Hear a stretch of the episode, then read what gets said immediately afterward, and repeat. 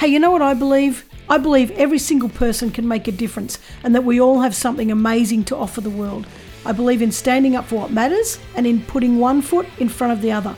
I believe courage is way more important than confidence, and I'm addicted to seeing people break through what they once thought they couldn't. And that's why I started this podcast. I want you to believe in yourself. I want you to know that anything's possible. I want you to find the courage to stand up and do your thing. Everything's waiting for you. You just have to believe it's possible.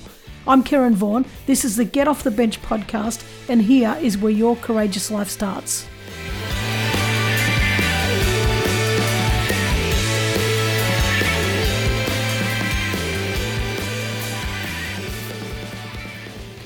Hey guys, and welcome back to another week of the Get Off the Bench podcast. Today is all about just trying your hand at whatever it is you want to do. And I absolutely love this chat today with Brandon Burns. We talk about everything. We're going to talk about singing, modeling, acting, doing voiceovers, uh, starting startups, being an entrepreneur, angel investing, uh, production companies. This is so fantastic. And I really reckon it will inspire you to think, you know what, I'm going to give it a crack. So let me tell you about him. Brandon Burns is a seasoned professional actor, performer, TV host, and startup investor. Brandon is a passionate advocate for having an entertain first mindset, helping challenger brands and startups differentiate with amazing content and virality. He has worked extensively in sales, marketing, digital, startup, and corporate environments. Brandon loves comedy and making his audience laugh. He's appeared on classic Australian TV shows such as Neighbours, Round the Twist, Blue Heelers, Rush, and has featured in short films such as Dugong, directed by Aaron White, and End of Town by award winning Australian director Julius Avery. He was also an Australian Idol contestant. Brandon currently voices the characters of several children's cartoons airing on Channel 9, 7, 10, ABC Kids, and BBC Kids in the UK. He's the co founder of Torched Productions and believes that failures help to shape us and push us to learn quickly and propel into future opportunities. Welcome, Brandon. Thank you, Karen. How are you? I'm fantastic. Fantastic. You are a bloody go-getter. I mean, all that stuff I read out in the in the intro, I don't even know how you've had time to do it. So you've jammed so much into your young life. I don't know how old you are, Brandon, but I'm uh, you're younger than me, you know. So uh, that, that's young, right? And but it seems like you've got this endless energy and passion. Like you just keep going hard at it. Where does this come from? Like what shaped you? What shaped the Brandon that we know today? Oh well, my my mum was a school teacher at the primary school I went to, and my dad was a milkman. Um, there you go. What a combo. but um, look, I, I no doubt I feel like I got my work ethic and my energy from my parents. But also, um, when I was, well, when I was 12, 11, 12, I started participating in film and television. Yeah. And then when I was 15, I actually lived away from home for six months with about 17 other children. And we filmed a television show on Channel 10 and we had a tutor on set. So we had a makeshift classroom, excuse me, that was um, located next to the studios. So we filmed out at Global Television in Nunawading, where uh, Neighbours is filmed. So in the adjacent studio, we filmed for six months, and then you listeners might like this. Directly after our show completed, a new, a very new show, never heard of, called Rove Live, went into that studio and stayed for about you know 10, 15 years. But it was at that early age where I sort of got my exposure to working. Um, and also, I got a lot of exposure at a young age to, um, I wouldn't say handling rejection, but um, having to interview and audition. So I reckon there was something to be said for going to casting calls and auditions on a weekly basis, and more often than not, not getting the gig purely based upon selection of a different look or whatever. Um, but that really steeled me for understanding the process of having to uh, reset, rejig, and uh, rego at something um, whether it's learning lines mm. or just making an impression or presenting yourself. Um, and quite often that was in an adult environment. Yeah, you know, yeah. so me as a 14, 15, 16 year old kid, I was learning how to go and re energize and present and open myself up to a new opportunity. So it's probably that, I reckon, that, that leads to And it's kind of like just every time you step into a new space, you, you just have to turn the switch off, you know, to everything else from the past, like all the rejections and all the um, all the self doubt and oh they didn't take me. You just got to switch. I, you know, it's kind of like with me being on stage for forty three years or whatever it is. It's it's no matter what's going on, you got to flick that switch and you just got to get on there and you just got to perform. And you know, you talk about I, I, it's probably come from your mum, but anyway, you talk about your dad being a milkman. My, my I'm blonde and my parents are both um, dark, and mum used to joke, "Oh yeah, you because you're the milkmans." So maybe we're brother and sister, Brandon.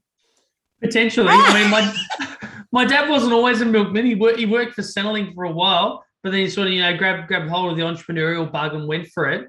But um, when I when I was 17 and I was on Australian Idol, my dad actually went around Geelong where we live and he put a bunch of vote one Brandon for Australian Idol on, on, you know all around uh, the suburbs of Geelong and on the milk truck.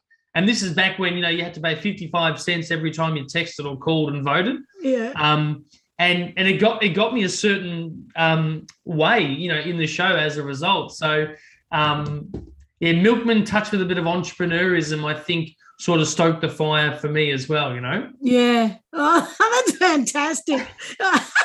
Did he get the sack? Oh no, that's right. He owned his own business. That's right. Yeah. so yeah. so so you, you talk about being an Australian Idol contestant. What made you apply for that? Oh, well, when I was 17 or 16, 17, I was going to a singing school in Melbourne called Jan School of Singing. And it was like the, the place to be, you know, Delta Goodrem and um, all these different acts from home and away and neighbors stars to the pop stars were all going there right? And I, I sort of went there to really broaden my skill set. So up until that point i was just a musical theater performer you know i had a relatively good feel and musicality and rhythm but uh, i learned how to songwrite there. Yeah. And i also learned how to you know on a weekly basis in a group singing lesson really put myself outside of my comfort zone. Um, and then I was writing. I was writing a, a, new song every week and producing it with a producer. Um, and then Australian Idol came along in 2003, and this was pre Facebook, pre YouTube, kind of pre internet, you know. So it was, um, know, it was the most watched television up, up until recently. MasterChef beat it. They had about 2.63 million viewers for the grand final, and it was um, it was back when TV was still very much the medium that influenced and was most familiar with people. And um, I had to go on it because there was nothing more bigger. And it had just been a hit in America. So Australia was the first season, you know. So it was a huge tidal wave to go on a ride. And uh, I thought I've got to put myself in the mix. And I was um, I was 13th in line, and I was the second person in Melbourne to get a um, it was like a pink ticket on the Thursday to come back on the Monday to actually audition for the judges. I think it was Marcia Hines, Dicko, and Mark Holden. Andrew Andrew G and James Matheson were the hosts. Yeah. And and so I had to, you know, you had to pre-audition as such. And so I got through to that. And then and then it was just amazing the sheer amount of people that were throwing themselves into the mix. Um, but but let me tell you, right, reality television, as much as people knock it, it still is a very real um, and relevant way to give yourself a huge acceleration and bump and sort of put distance between you and your competition to differentiate and to sort of have a bit of a notoriety and profile and name mm. that you can leverage, which I did um, because of how far I got in the competition to, to generate work and more opportunity. So yeah, yeah. it was um, an undeniable opportunity that you just had to throw yourself in the mix. I mean, I I had to go at the voice 15 years later here's me trying to get on the voice in, in the, the daggy dad category. There's only like one, maybe two of those. And uh, and you know what? I thought I sung my heart out and did a great job and got nowhere, you know. So it was a real humbling lesson in understanding how um, the stars have got to align a bit, but also you've just got to keep throwing yourself at the opportunity, and eventually one or two does stick. Um, yeah, mine, mine just happened to stick at an early age. Yeah, you know? but you're so right. You do just have to keep throwing yourself out there. When you speak about the voice, you know, a few weeks ago, I had young Lily Berkowitz on the, the podcast, and she's, um, you know, she went on The Voice. She's only 14, and you know that was fantastic. Yeah. And I, I did a, put a video up, you know, of me singing Mercedes Benz. I applied for The Voice too, with, uh, you know, and I didn't even get a, I didn't even get a shot. But you can't, you can't just then say, well, that makes me a terrible singer. No, you know that sort of stuff. You you you just got to keep going at it and going at it. So I love that you're doing that, and I love that you're sending that message because I think that's uh, Yeah. so. And you you you got that. There was the season you were in with uh, Guy Sebastian and Shannon Noll, and you know all those guys. So Cosima, yeah, um, gee, he was good too. uh, uh, uh, Paulini. Yeah, yeah, Um, who else was there? Rob Millsy Mills. yeah. That was one Um, hell of a year. That one.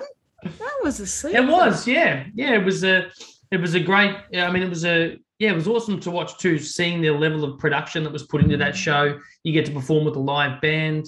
I learned so much in a live television setting. You know, um, how unlive a, sh- a live show really is. You know, yeah. sort of pre-recording so much to to give off the, the appearance of being live. And I almost got disqualified from the show because back then we had a gag order on us where we weren't allowed to do any uh, PR or um, news articles until our episode was aired. And they ran a story uh, in Geelong around um, my my father and I for like a Father's Day special, and it almost got me kicked off the show because a week prior, one of the contestants, Anthony Sombardi, he was a he was a guy who got kicked off because he went on uh, radio with Colin Yeah. Jack Yell and sort of spilt the beans. I remember that. Uh, yeah, yeah. and they treated it really seriously, you know. Whereas now with the internet, it's like the more you leak, the better. Yeah. yeah, So exactly. give us a headline. but anyway, that that that season was great because all those guys went through and did stuff, and you might not have gone through there, but you you still took off in, on your own direction, you know, and, and started to do a lot of work. So, and you're still a um a wedding singer, corporate singer, cra- and Yeah. you you still sing Yeah. at Crown. Well, when when it's allowed to be open and that sort of stuff. So Yeah, that that's awesome. And then and you somewhere in there you did modeling. So you know, modeling. Oh Yeah, God, what was that about? Oh God, I don't think I've ever been a, a model, but um, it's more acting and sort of um, film and and television. And I must admit, right, I got so much work acting in film and television at a younger age, but I kind of because my passion was music, I kind of glossed over it a bit. Yeah. And now looking back, I'm like, oh, I really should have developed the craft and the acting muscle more Mm. earlier because of the opportunity I was able to get. And so much so that I've watched directors who I did stuff with in Australia now go on to be in Hollywood and over in LA and do stuff. And I revisited method acting classes about 12 months ago. And it was a real eye opener just to see the sheer amount of work that Mm. goes into developing that ability. yeah. Um, and then I remember the acting teacher telling me, he said, look, if you ever want to know the difference between good acting and bad acting, just put your TV on mute Yeah, and yeah, see if you're still engaged by, you know, the expression and the the commitment in the actor's face. And um, wow, that was, I mean, that was such an eye-opening experience. Just the, the lessons that I had to go through, you know, learning how to appear drunk on camera without being drunk, um, you know, learning how to how to be upset, how to be happy, how to improvise, learning how to get out of your own head. Like we, we used to spend an hour and a half of the a three hour lesson, the first hour and a half, we were doing it was almost like a, a meditation style practice where we'd sit in a chair and we'd be slumped over and we'd have to attempt to completely relax our body and then we'd have to make this noise of release every three to four seconds and it was all to train our brain to slow down jumping from thought to thought so that when we're in scene and acting our mind doesn't race and go and get distracted and we can remain in sort of in character yeah, yeah. um, and then learning about actors and people who are you know masters at their craft the sheer amount of work they still do on a daily basis for Mm. training um, bradley cooper was one that really surprised me you know around the time i went back to acting classes the movie a star is born was a real hit Yeah. and um, then deep diving deeper and learning about the amount of time bradley has spent and does spend on his craft and how he was like a 20 year overnight success Yeah, yeah. um, you can even find footage of him um, as a student asking Sean Penn for advice, you know, in a Q&A. But um, and then watching that movie, I just have to say because it really left an impression on me. Watching that movie and seeing how Lady Gaga won the Best Supporting Actress Oscar, and seeing how he directed as well as acted alongside her, you know, you watch that movie and it genuinely felt like he almost, if not, made her fall in love with him you know, and as a result, this amazing performance Mm. was just was born, and it's like we're all just enthralled in it. And hearing the amount of work that goes into creating that, it just was a real humbling experience because it'd have to be one of the hardest professions in the world, Mm. acting, you know, properly. a lot of people uh, think they'd like to be an actor. Yeah, I would love to be a TV star and all that kind of stuff. So maybe it's not for everybody. But but the thing that you're touching on is that it's not impossible either. You know, but it, I think it's the same with any. uh, You have to have talent. Like you know, if you're going to be a singer, you're going to be an actor. Like there's got to be some kind of underlying talent. But a lot of it is just bloody hard work, and I think the hard work scares a lot of people off. It, it really really scares people off. But I was just going to say, I think hard work and consistency, which is something I'm still mastering, right? Because it takes a certain level of trust. I think what you're saying is, and correct me if I'm wrong, is that yes, talent is important because it gives someone an initial wave of confidence to think, you know what, I've got something here, I can do it. But then that's like 10% of it. And then the remaining 90 is like the hard work and consistency and discipline in trying to get better at something every day, in particular, newer things that can add to your ability that you're not good at. yeah, And that's where I think most people's fear of being really crap initially it's something else yeah, um, is what makes them go, you know what? I'm less inclined to want to stick at it because I'm just naturally good at this. So why wouldn't I just keep doing this? But if I look at people who, like, I look up to Keith Urban as an example, right? Mm. I look at him and I go, wow, he's really gotten better and developed his songwriting ability over the years. He developed his musicality and musicianship. He's a great guitarist. Mm. He's developed his ability to cross over into different genres. And he's also developed this ability to still look really good. So he's really, you know, he's worked on his presentation yeah, and uh, and and it stands up. You know, when you look at people like that, they still sit within the top, you know, five percent because they're um they're so consistent. yeah. But um, you know, and that's something I battle with all the time. It's like trying new stuff that I know I'm going to suck at first, and pushing through. Yeah. It's it's hard, isn't it? Because you know, you yes, you want to keep you want to keep practicing and you want to get good at something and you want to try new stuff, but at the same time, so it's kind of a double-edged sword because if you're really passionate about something, you know, maybe you do need to just develop what you're passionate about so you can actually have a job and a life that you're getting paid for paid to do the thing you really loved, you know, and just really start to hone in on that. I think it takes all types of people. There are going to be some people that just focus on one thing that they love, and they just and there's other people, perhaps like you and I, that um we're always chasing shiny rabbits because we're practicing this, but then we're like, oh wow, look at that! I'm gonna have a crack at that, you know. Yeah, totally.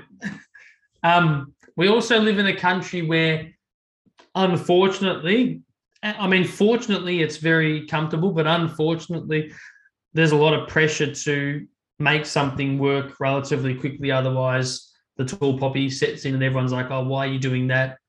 Um, you've done it for long enough now, and obviously, it's not going to work."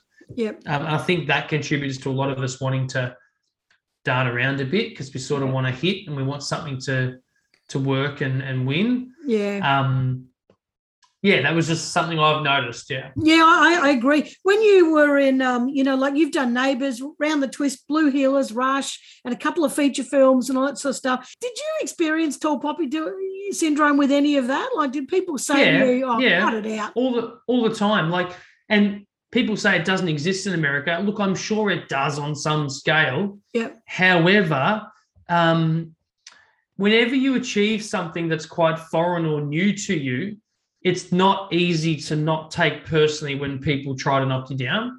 And that's that's what I notice and observe so much, especially with people who are experiencing it for the first time, like someone that goes on reality television. Mm. It's very real in Australia, but also it's amplified tenfold since I had a crack. Like 2003, there wasn't a Facebook. Now there is, and people have the means and they do troll and they do be quite negative. Um, and I think there's been studies done in the past, but there needs to be more work put into this around the effects and also the consequences as a result of bullying or you know such derogatory banter uh, being attached to people who participate in shows like this. Because when you're an actor, yes, you very much do draw upon your own personality and your own kind of ego and being, and you play an alter ego or a, a, a more out there version of yourself for a character. But when you're on a reality reality television environment, you're still yourself, Mm. but you have to be on and you have to be entertaining and you have to be funny and you have to be in that quick moment. Um, so it's very hard to then switch off because you're famous for being you. You're not famous for playing an amazing part where you can uh, cut the cord. And so I think a lot of people struggle with that. Yeah, and I agree with you. I think there needs to be more more consequences, or harsher consequences for these. I can't believe some of the shit I read, and I just think, how can you get away with that? Like, and and and when you see some of these teenagers, you know, take their own lives because someone's been cyberbullying them, and and it's kind of like, you, you know, the, the kid who's done it, it's kind of, oh, sorry, I didn't realize. Oh, that's okay. No, it's not. It's not bloody okay. You know, you Mhm. bloody knew you were doing it, and and I reckon. You, no, I agree with you 100%. I think that needs to be locked down and people need to be not just slapped on the wrist for it. They need to have, I don't know what, you know, my temptation is to say lock the bastards up, but I know that doesn't help either. But, you know, it's just, um, it's just. Well, I don't know. I don't know about you, Karen, but I fantasize about a social media reset. You know. I've, I'm stealing this line from a mate because he's the first one that planted the seed with me. But and I've got a reference structure like you to a life and a world pre, you know, this Yeah. hyper intense and hyper addictive um, technology and social media world. But I actually fantasize, to be honest with you, about a reset Mm, or at least going back to, or people gravitating to the idea of going offline, almost like an alternative or eclectic choice. So, you know how people buy classic cars now, or people like to go fully organic, yeah, or people like to, you know, have a sea change and go and change up the pace and balance of their life. yeah, I think that needs to, or hopefully will happen uh, soon with social media and technology because um, just in my view, it has gone too far. You know, it Yeah, really has. It'd be, it'd be, people would be lying if you asked almost anyone if they feel like they're addicted to their device. mm, Everyone would probably deny it, but everyone would be yeah, in some way or another. yeah. Yeah, I agree. I agree. Yeah. And I, I, I fantasize similar to that, but as, as a life where, you know, like you and I can reference it back to our childhood where we didn't have that, or even young adulthood where we didn't have that. And and I always think about, uh, you know, when I was a kid, I played netball and dad played footy and he ended up playing for Richmond and that sort of stuff. But we were really Hello. big in the Warragul footy club, you know, and and we'd go to all the local footy matches and that sort of stuff. And we played with all the other kids and we had this really wholesome life and the and the and the local clubs were big and they were part of the community and everyone knew everyone. And you know I, I don't know. I know we can't just go back to but I, I fantasize a bit about that you know and not that i'm a footy head at all. I don't even watch it anymore but where we can all just gather and really feel connected to to one another and not just saying that facebook has been the best thing for me too because i i do workshops all around the world. And if it wasn't for that kind of stuff and all these connections to you know instant connections i wouldn't be doing that. So like there's a pros and cons but how do we manage it? Anyway we could go on that for Yeah. hours. So let's just let's just move on because I'm um talking about children and all kinds of kiddie things you all because there's some sort of uh sense of magic isn't there in kiddie stuff because I still love to behave like a child and many people will attest to that but you do um voiceovers you know for kids shows and and Yeah. what what is it just because you're a you, you know deep down you're a, just a silly little kid and just enjoy that stuff or was it was there something else there because i love it i, I think it's Yeah. what a world I did. Well, I did um, when I was younger. I did a lot of radio voiceovers. Yeah. So I'd often go into um, Fox FM once a week, and I'd do a radio voiceover for Harvey Norman or Boost Mobile or Optus prepaid or uh, the, the the MTV hits. And um, I sort of got into a rhythm, and I was very bookable, you know, because people I was easy to direct. I think that's what it was. I think I was easy to direct. yeah Um, and then I got cast in one kids uh, animation show called Dog Star, which has done about three series and gone on to do a, a tele movie. Yeah. And um, what I noticed happened there was I was a young adult at the time, about 25, and alongside me they'd cast about three other kids. to play the kids. Mm. So there was about, you know, three 12 to 13, 14 year old kids. And what they noticed was it wasn't as easy to direct them uh, with voice acting. So it's quite easy to direct children in a, in a, a video setting, a film setting, because you can show them sort of kinesthetically, you know, you can show them how to do it. Yeah. But it's very, it's much more difficult in the studio. Um, and I think what's um, helped me get more work there is that I've developed good relationships with the producer, but also I'm quite easy to direct, and I Mm. can still draw upon a bit of a higher voice, like yours, Karen, uh, and play those younger characters. So, um, but I love the voiceover work, and it's um, it's a bit of a gift that keeps on giving. So, the last show that I did, the Flamin' Thongs on ABC and BBC, Mark Mitchell played my dad, yeah. so uh, Con the Fruiterer, and Denise Drysdale played my mum and uh, and it was a barrel of laughs. Like seriously, recording every time with them was just like so funny. The stuff that would happen in the studio. Oh my god, Mark is a very funny guy, and we actually were on Round the Twist together like about twenty years ago. yeah. I, yeah. I, I played a ghost in the lighthouse, and he was he was Mister Gribble, the grumpy mayor. yeah, yeah. Um, yeah. Anyway, we digress. But um, yeah, it's it's it's great fun the voiceover thing too, and it's quite easy to do. Like it's in and out. Yeah, yeah. Oh, that sounds fantastic. I, I don't know what you're talking about. I think my voice is deeper than yours, but anyway. Um, Did you see me get a Barry White? Go on, Karen. oh, Oh, hello, Brandon. Yeah, I I love it. I think that's oh, what a wonderful. I, I've been I've been uh, fantasizing a little bit about that lately. I- You know, on and off about doing voiceovers. It's um every now and then I think about it and I think, ah, you know, I reckon my voice would be good to be like, ah, you know, I could be that real grumpy kind of, ah, or the scary thing. But anyway, we'll, we'll see what happens down there. Now, all of this has taken you to become an entrepreneur, you, uh, you know, led you on this entrepreneurial journey. You talked about your dad before, you know, being a milkman, but and, and everything you've done is kind of like it is entrepreneurial because you sort of you're you're a one man show really even though you've got a team around you. It's kind of like well what what what where am i going to individually place myself into all these settings and you know and make a living from it? So at what point do you reckon um like outside of acting and that sort of stuff you've you've also gone on to to run other businesses and that type of stuff what grabbed your interest to start with other than your dad? Like what what made you think you know, I'm doing really well at this and I'm going to set off into startups and, you know, you know, like that's kind of a little left. I don't know which Yeah. way I'm going on the video. Oh, well, it's a little no, no, I had, well, I had a, I had a DJing business when I was like 13, 14 with a mate. And Yeah. we slowly accumulated equipment each time we get paid and we built the business out. And, um, and then I convinced myself just before I got married, um, I was working full time as a performer. I thought I've got to get a job. I've done this marketing degree.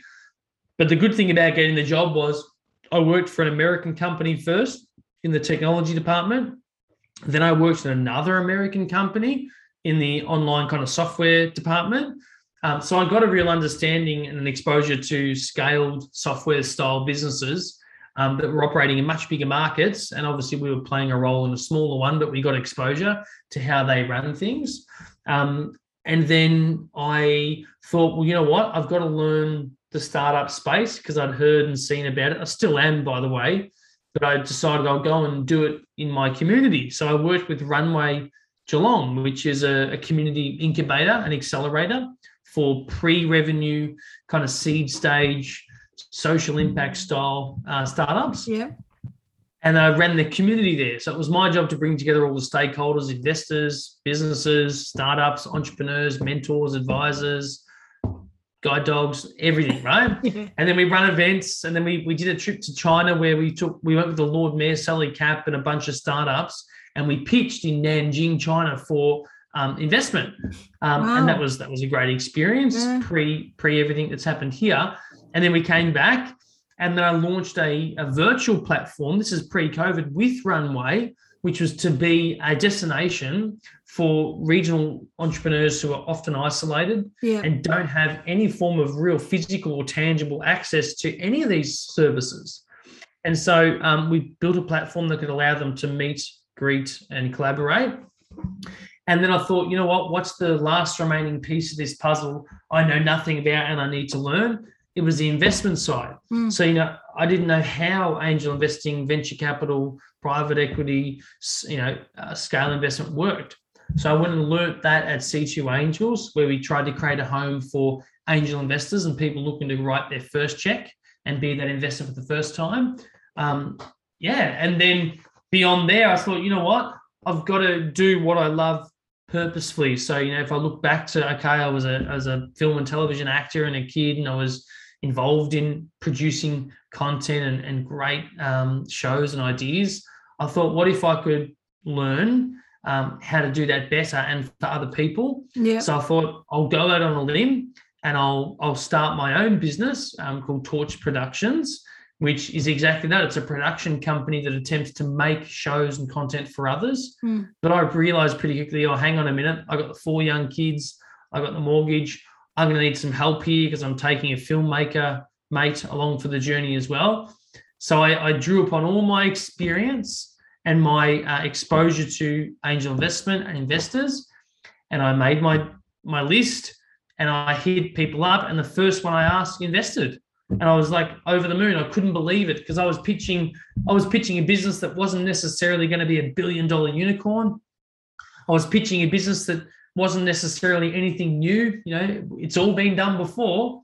But what I quickly realized was the individual that invested in me was investing in the individual. You know, he was investing in the team. Mm. And I'd learned that through angel investing that that first check and that first investor always is way more gravitating to the individual and the entrepreneur, the founder. Yeah. Because what they're looking for is if times get tough, is this person going to pack it in or are they going to push through and be creative and problem solving and find a way?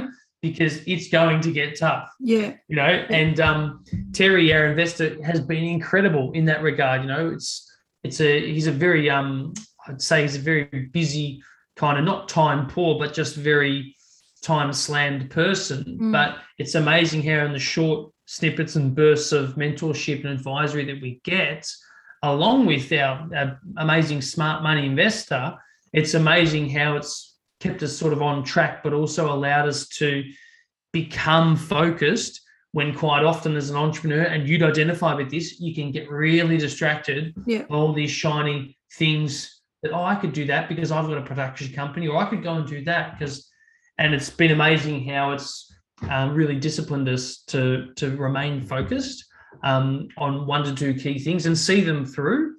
Um, and that's something that really is important um, to having an investor, right? Because we started the business during a pandemic. Mm. We started a business um, in a time when we couldn't go and be physical and in person with our clients, and, and we filmed stuff. Yeah. So um, being able to have that tutelage and also the ability to sort of um, you know double down and really plan and execute a business whilst you're kind of stuck not being able to get out and do it was actually a bit of a blessing because it's um it's good time to spend i reckon getting prepared for a massive 2022 Well, fingers crossed.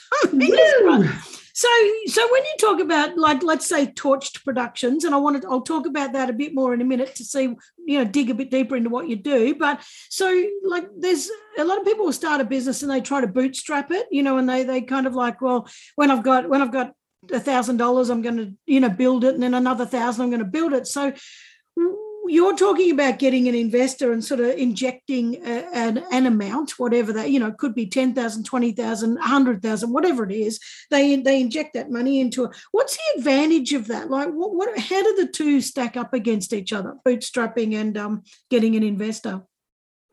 Well, bootstrapping, I think, makes people um, feel and think like they've got this. And um, you don't need an investor for the sake of saying and, and having an investor. However, bootstrapping, you still require an investment on your own part. Yeah. So, you know, even to, honestly, you would know this, right? And I'm sure your listeners would know to start a business, it's quite easily a ten to fifteen thousand dollar process. And that's that's being frugal, that's being lean, and that's only spending on the things that are necessary. But quite quickly you realize that, hey, you know, as you pick up a bit of momentum and you want to do it right, there are things that you've then you've got to do sooner rather than later. And the investment piece, I believe, is so crucial for the ability to build momentum. So, one thing Terry, our mentor and investor, says to us is when um, you've got momentum, you've got to push hard. Yeah. When you're faced with adversity, you've got to innovate hard. You know, so you've really the the the, the point of um, difficulty is when you innovate the most and you come up with the best ideas and solutions, right? But when you've got that momentum, you have to go hard and put the pedal to the floor and really get as much as you can from it because building momentum is hard. And that's where investment, I believe, is so critical. So, to give you an example, right, starting a business in the middle of the pandemic, we needed that investment and cash flow to allow us to build momentum and not be in a fear and desperation mindset around having to bootstrap all on top of being stuck in an environment, a pandemic where you can't do anything anyway. Yeah. So it allows you to not get in your own head and worry that, oh my God, uh, one more month of not being break even and, and that's it. Mm. And, um, you know, the other good thing about bootstrapping, I will say, is that you're spending your own money. Mm. So, you know, any startup founder, okay, take investment from an investor, but what if that was your money? And you've got to treat it like that. Mm. If that was my money, would I spend on this? Would I be as wasteful with that? Would I be as distracted and think I've got to do it all?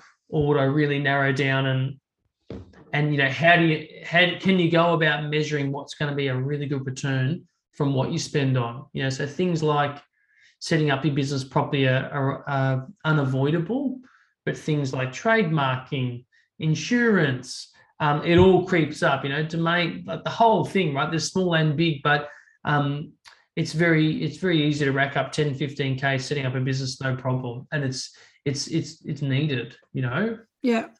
So, what would a small startup business use that investment for? Like, what what sort of things would they pay pay for with that money? All the things that they can't do a better job themselves and afford to uh, allocate their own time to. So, you know, we haven't spent a single dime on sales Mm. because I can do that.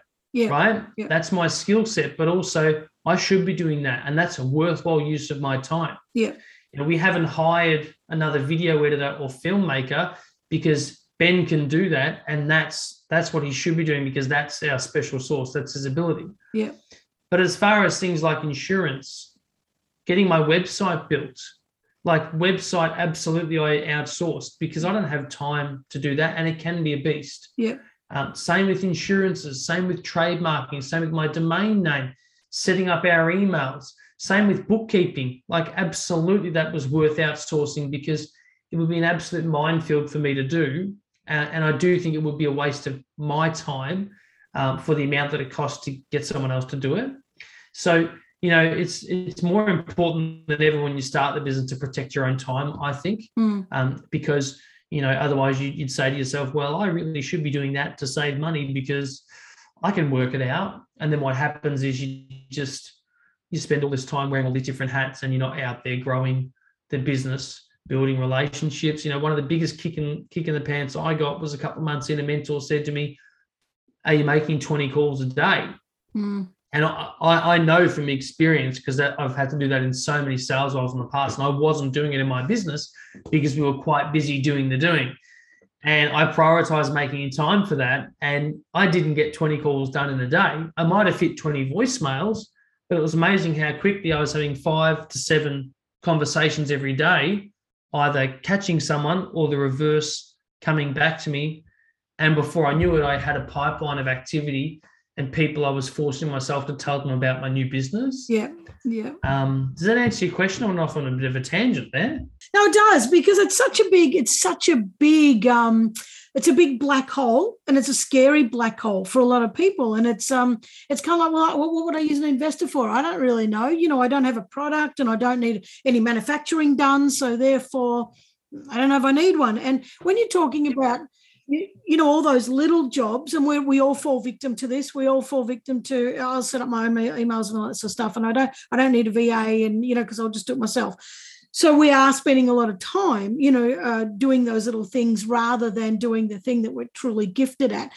It's um the temptation is though to say uh, I'll put in a thousand of my own money and then I'll still fuck around because I don't owe anyone back. Do you know? So the thing that Yep. when you do owe somebody five grand, 10 grand, 20 grand, is that you, I think that builds a momentum in a sense that you have to pay that money back you, and pl- plus interest. So therefore, I'm going to work harder. Yeah, I was going to say, right, I agree with that, but I think what what what is a good test for that is, you know, bootstrapping the initial setup yourself, but then maybe um, if you're going to bootstrap employing your first person, that's a good test because not only are you committing the money to pay that person, but also no one wants to employ someone that they're going to have to just get rid of in three or four months' time. Yeah. So, you know, that's a good challenge because you have to step up, grow your business, show that person you're a good mentor and that you can lead and grow a business so they can maintain employment and have the security, safety, and confidence as well. Yeah. Uh, and that's a great way. Unfortunately, I think you just got to put the heat on. You've got to take the risk enough where you're like, okay, I'm stretching here and I've got to realistically make it happen rather than go, I'll just wait till we earn a little bit more, then I'll go and do that next thing. You know, it's it's always got to be the other way around, I think. Yeah. Um, stretching. That's for a startup, you know, like for a small business, well, maybe small's good, and that's fine also, you know, and they just they bootstrap and they grow when they need to, and they stay in their lane, and that's fine too. Yeah. Yeah. And you you are also investing now. So you've sort of switched hats and sort of thought, oh, this is pretty good. You know, now I've got an investor. Now I understand how it works. And by the way, I've got to say, go back a bit and say, I love that you identify the gap. You know, th- this is something I don't know about. I'm, I need to go learn it. And I, a lot of people don't do that. I, I love that you did. Um, and we're all guilty of not doing it, but more of us should do it. Anyway, so you've gone out and got learned about investment. You've got your investor, but there's some point there you decided you're going to become an invest investor, and and you start off small and all that sort of stuff. Is it is it one? Why did you do that? And two, is can, is that for everyone? Can everyone just become an investor? Yeah, totally. Well, I did it because I wanted to diversify and also I'd seen these businesses called Afterpay and Canva and Atlassian and and it's like it was still so foreign to me. And then through working in an angel investment firm, I learned that someone actually can be first. Someone can be the first investor. And quite often the first, second, third investor are the ones that put in not a huge check, you know, maybe 20, 30 grand, and they get a decent position on the cap table. So they get a, a bit of equity in the business. And they also have that feeling of being first, believing in that person. And the first investors are always the ones that are looked after the most, right? Mm. But also, it's a way to like get involved with amazing entrepreneurs and founders that when you meet them or you witness their work, you just know, you know, well, they're going to hit. It's going to be huge, right? So it's a way to get involved without having to be actively involved. And I think that's really appealing to people. But some of the ways that people can get, and yes, it can be for everyone. Obviously, if you're going to be a, a full time investor, you'd want to be talking to startups about whether you're a sophisticated investor or not and what they're willing to accept. But some ways in which anyone can participate, similar to when you see people buying Bitcoin and crypto all the time. And one, one way I'd recommend is jump onto a site called angellist.co. And that's where you can jump into other people's syndicates who are investing and you can invest with them and you can follow their lead. And they'll often be people that are doing it full time, they're doing the research, they're uh, right across the opportunity, and you can just choose to tip in alongside them. Another way to do it locally in Australia is to jump on Birchal. Um, and that's a crowdfunding website where anyone can participate and invest in uh, businesses that are looking to crowd fund and raise via a, a campaign, including a, a, massive amount of people. Um, and that's a great way to sort of start getting exposed to good opportunity in founders and businesses and get a piece of the action early. Um, I love that as well because that that's fun, right? Because then you can invest in something that you identify with. Might be something that's doing a really good impact on the environment, or something that's disrupting the buy now, pay later space. And you can actually have a piece early without having to spend a fortune.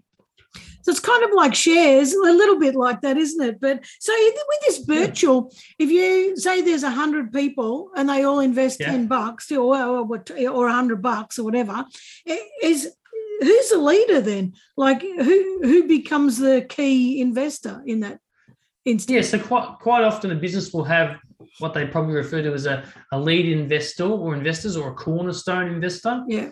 And it'll often be someone that's gone first, that's tipped in a decent amount of money, but also as someone that will likely make others follow. Yeah. And it's likely someone that'll probably follow on. So quite often you'll see that investors who are smart and savvy will participate in the very first round of money, but they'll also want to go again when that team goes to raise more money and more money again.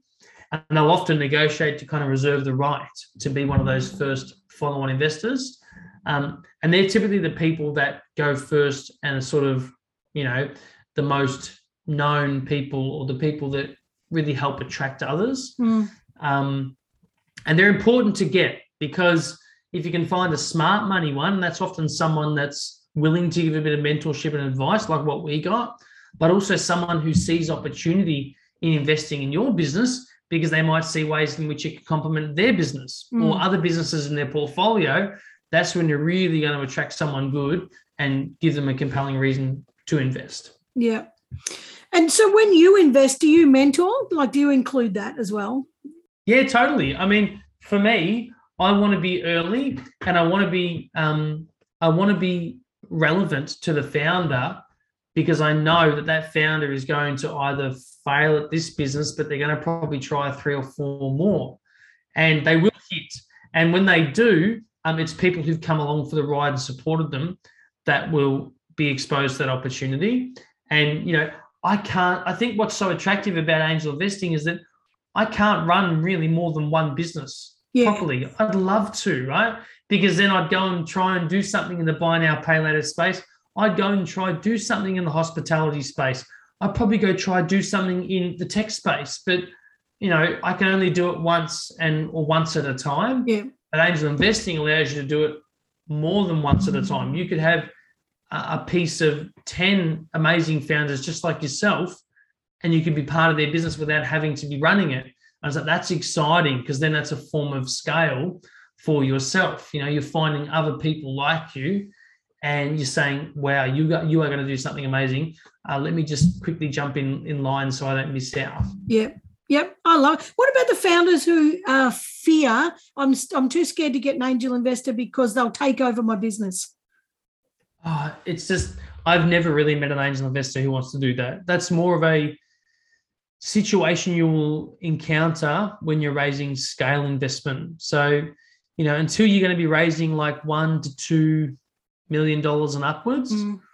that's when you're going to be speaking to venture capital firms and private equity firms who are going to want to take a big stake in your business and they will want to try and exercise some form of control or rights. Yeah, yeah. But before that point, most angel investors are time poor. They've got a portfolio view. They're investing in multiple things. They don't want to be involved day to day. They just want to get a monthly update and they want to see that it's heading in the right direction. And if they do have something to say, they're keen to see that you're willing to listen. That's yeah. that's the biggest thing. None of them are going to want to take over a business because they don't have time. Yeah. Oh, I love all this. All right, so I love it. And you are really big on the um entertain. I, I, we have to keep moving. We'll, we'll be here for bloody three days. Course, I love this stuff. Um, you, you're you're really big on, as I said in the intro, the entertain first mindset. So tell us about yeah. that because I love that. Well, yeah, entertain first, assume rapport, go first, be first. So you know, there's two key things there that I'm passionate about: the word entertain and the word being first. So, latest book I'm reading is Go Live by Fred Schebesta. Yeah. I mean, that's the guy who, who the founder of Finder. Yeah. And it yeah. literally, it literally means first. Like he says, if you got an idea, you want to test it out, go live. Yeah. Put it out there. You know, be first. Um, for me, I believe there's huge advantage in a brand or a person being the first at something. And I love it when people do something that's different or a different way and it's not maybe the most popular yet, but it's the first way of doing it. And then, secondly, the whole entertain mindset is well, in a world where YouTube really is now owning our attention and is becoming the destination for news, gaming, entertainment, sports, every genre, you know, and the whole platform is predicated on monetizing people with the most views that tells me you have to you have to be entertaining So for a brand and people we want to work with, yes, we can make content and corporate video and and great explainer material and stuff that looks good on social media. But I think every business should be considering being a media business and being an entertainer. Yeah. And yeah. you know, people stay longer. You know this. If they get if they get hooked into a really good story, if something's entertaining, dramatic, funny, everything everything that a brand should be, other than telling everyone how amazing they are. Yeah. yeah. So it's a very broad statement, but it really says, well, you know, as a brand, as a business, are you up for the challenge to be really entertaining?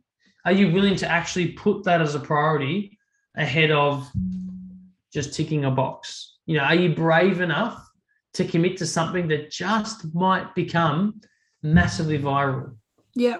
And what if it did? Oh Yeah. my god! You know, all the biggest brands that you and I would identify with and remember the ads of, and and the most iconic ones are the ones with the most quirkiest, funniest campaigns. I believe. Yeah, I, I agree. And the ones that we still sing from our childhood, the ones, the ads. Well, here's one for you. I actually sang the Cottee's commercial when I was a kid. Did you? My dad picks the fruit that goes to Cottee's. yeah, Yeah, yeah.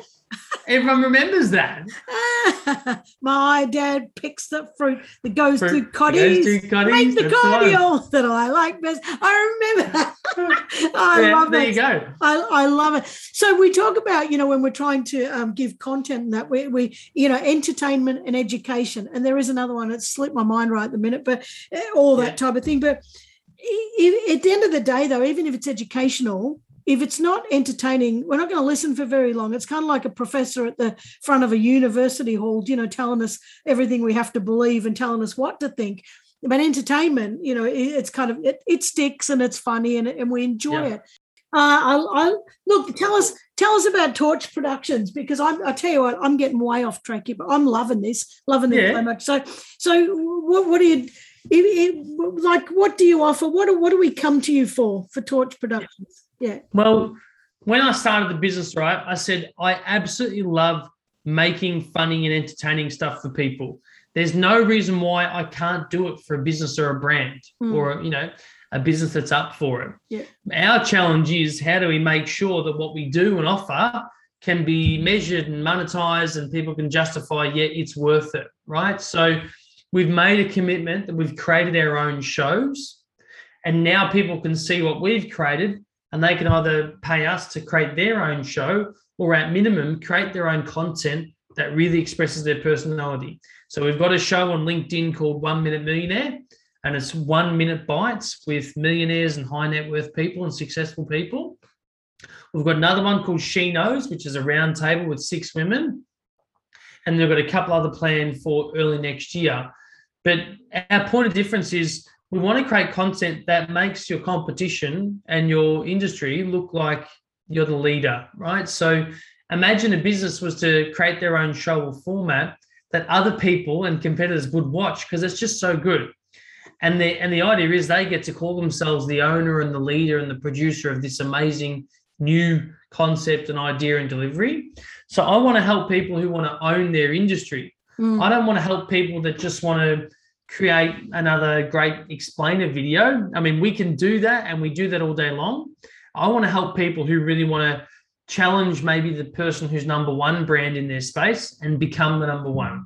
You know, so someone who's nipping at the heels and really needs that last edge or point of difference.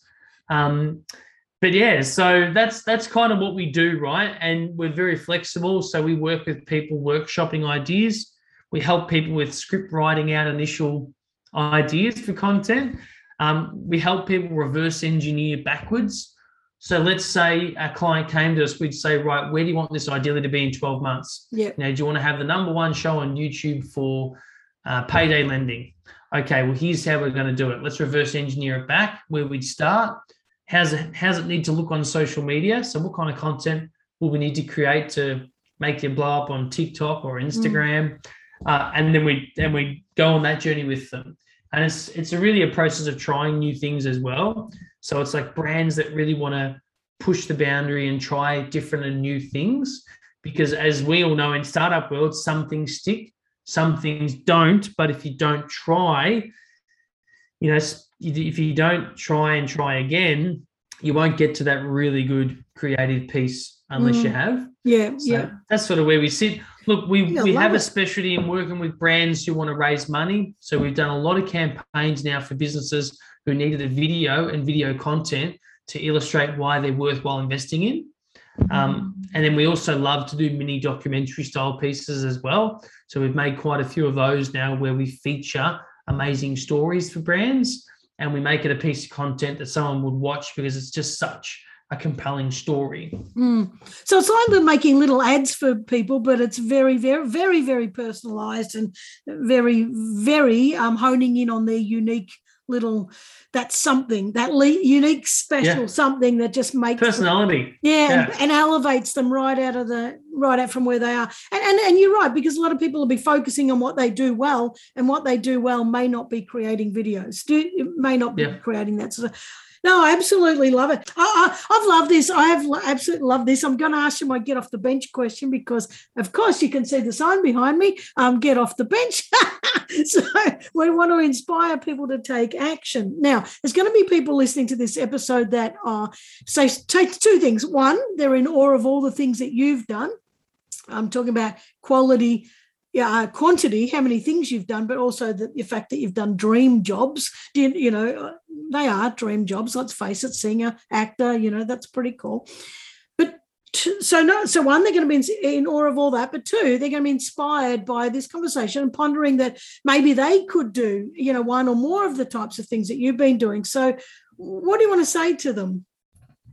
Um, I would say if you've identified, if you've been lucky enough to identify that you're really good at something and you're talented at something, you have to lean into it further and you can't settle for just being good at something. You have to develop all the skills around that core talent to make yourself be the best at it compared to higher and higher and higher people. So, you know, that's one thing I've learned and I'm still learning.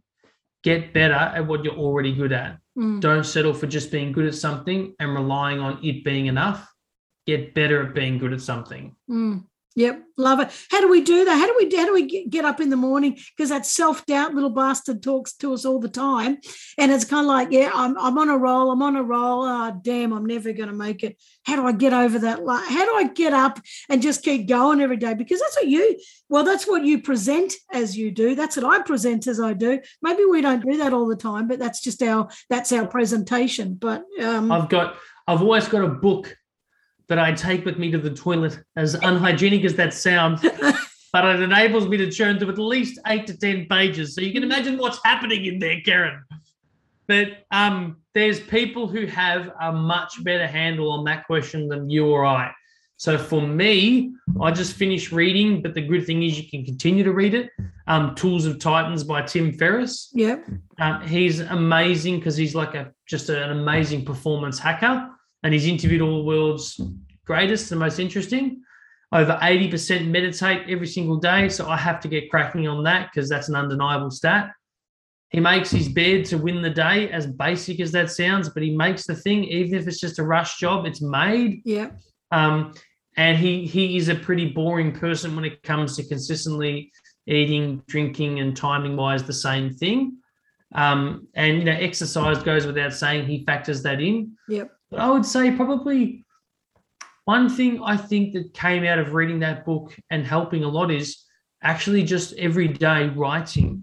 Mm. So that that um, it's almost like that cathartic exercise of handwriting in a journal, even if it's only like five ten minutes, if it's your to-do list. Um, there is something in that because that really it's like an extension of the thought, the intent through the hand into the pen and onto the paper. And um, he's got this thing uh, that he does, which one of his ex girlfriends gave him called the jar of awesome. And he has a, a, jar on his bench, and every day he has to jot something down positive or that's awesome about life or his life or what's happening and put it in there.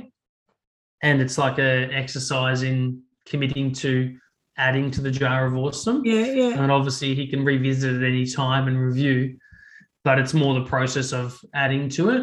Yeah. Uh, there's so many things, but it's not, you know, it's never easy, but especially during these times, uh, I've been, I feel like I've been really lucky, Karen, because I've got my four kids and my wife at home. So it's kind of, it's a busy dynamic.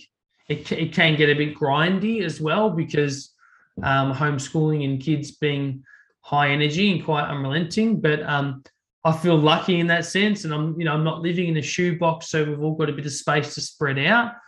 Um, but yeah, I think it's just winning the day by doing a couple of key things. I think writing in the journal, making the bed, um, yeah, and not too much coffee.